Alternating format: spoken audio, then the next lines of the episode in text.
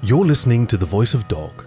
I'm Khaki, your faithful fireside companion, and today's story is How Menander Got His Name by Altivo Overo.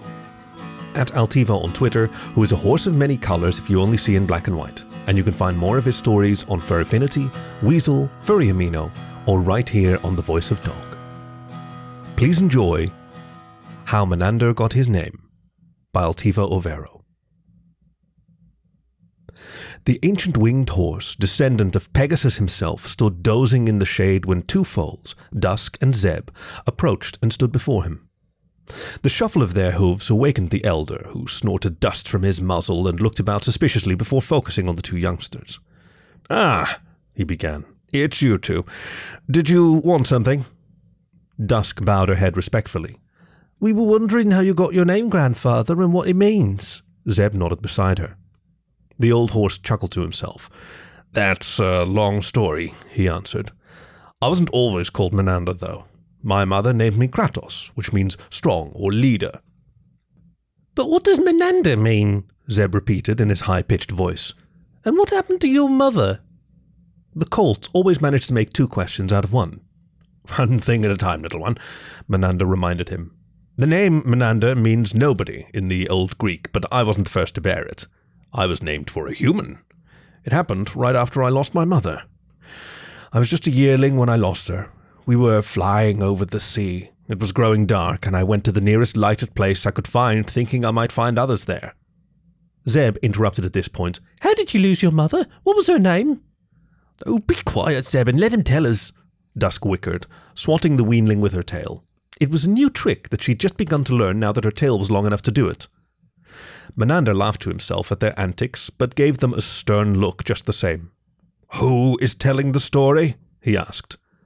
You are, Zeb answered promptly, showing that he hadn't forgotten previous lessons. I'm sorry, he added. Her name was Kynthia, but let's leave the story of what happened to her for another time. It's very complicated and sad. So, I arrived at a city of humans built of stone. It was on the coast of the sea and had a harbour for ships, as well as a great temple for the god Serapis. I could smell and hear the horses. There were many of them there, and even more humans. Neither of you have ever seen a human, have you? The two youngsters shook their heads. They are rather peculiar looking creatures, Menander explained, you get used to them after a while. They walk on their hind legs. Sometimes you think they're bound to fall over at any second, but they rarely do. Their forelegs have clever divided hooves that let them do wondrous things like weaving grass into different shaped containers for carrying or making great piles of stone that are hollow inside. They take shelter in these from the rain and wind. They smell funny, too. Not always unpleasant, but strange. Like Coyote, they rub things on themselves to change their scent. I was never sure whether it was to confuse their prey or to make them smell better to each other. Perhaps it's both. Zeb made a flehmen face and Dusk tail swatted him again. Menander laughed. He couldn't help it. Anyway, he continued, I was tired and hungry, wet and bedraggled from a tremendous rainstorm, and I smelled sweet grasses and herbs. I followed the scent and ended up in a garden on the edge of the human city. The grass was very good, and I ate some of it. No one seemed to be around. There were figs, too, well, you don't know figs, but they are delicious, and I ate more of them than I should have. I'd never tasted anything so good before. Then I laid down in the grass and went to sleep. I was so tired nothing could keep me awake. If a leopard had come along and eaten me, I think I wouldn't even have noticed. I slept soundly until the humans found me there the next morning. His audience were watching him alertly, waiting for him to continue. Menander lowered his head and sneezed before he went on. As it happened, I had fallen asleep in the kitchen garden of the Serapeum, the temple and museum of the god Serapis. It may be what saved me, because the ancient god Zeus, who was very real, believe me, had killed my father and then my mother. If he knew about my existence, he was surely after me as well. But I was in Egypt, and outside of the jurisdiction of Zeus. The Egyptian gods don't take kindly to interference from across the seas, and Serapis was in charge of the Egyptian underworld by then. It was never quite clear whether he was just a new form of Osiris or a different god who had usurped Osiris's place, but he was in a position of great power. His priests and scholars took me under their protection as soon as they saw me in the garden that morning.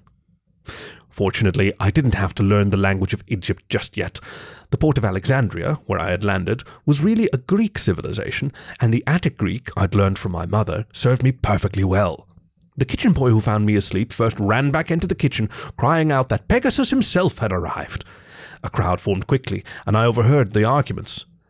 Pegasus is silvery white. This one has black spots and cannot be he. And, oh, perhaps he just has mud stains from travelling. I got to my feet and prepared to escape, in case I should need to flee immediately, because I had no direct experience with humans then and didn't know what to expect. Would they try to tie me up? Ride on my back? Perhaps even chain my hooves together to keep me from running? They did none of these things, however. The high priest of Serapis, who carried a brazen staff with a representation of a bull's horns at the top, stepped forward and said, Leave us not, O noble one, but stay and teach us. Hmm, flattering, wasn't it? Dusk snickered a bit. Were you already a teacher? she had to ask. Menander shook his head. I was only four fours of moons old, he told her.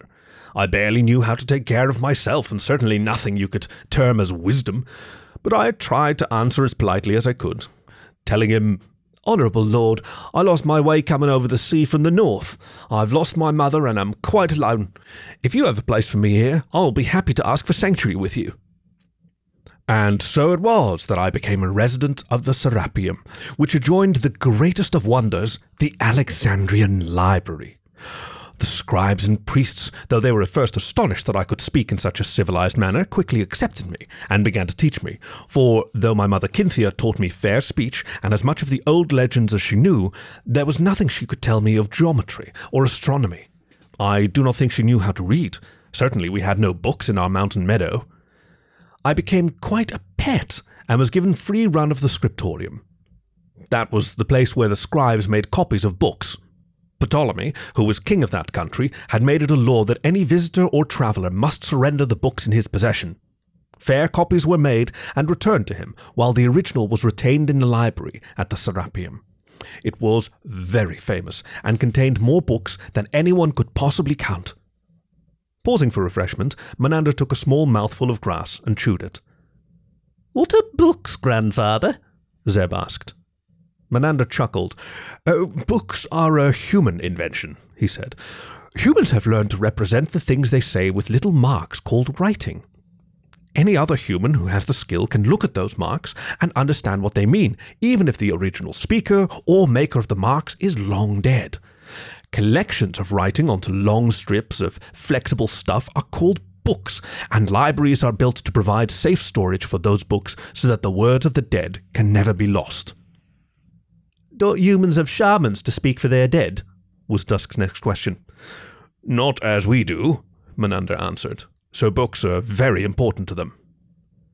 But how did your name get changed then? Zeb asked, returning to his original question of the evening. I'm just getting to that, Menander said.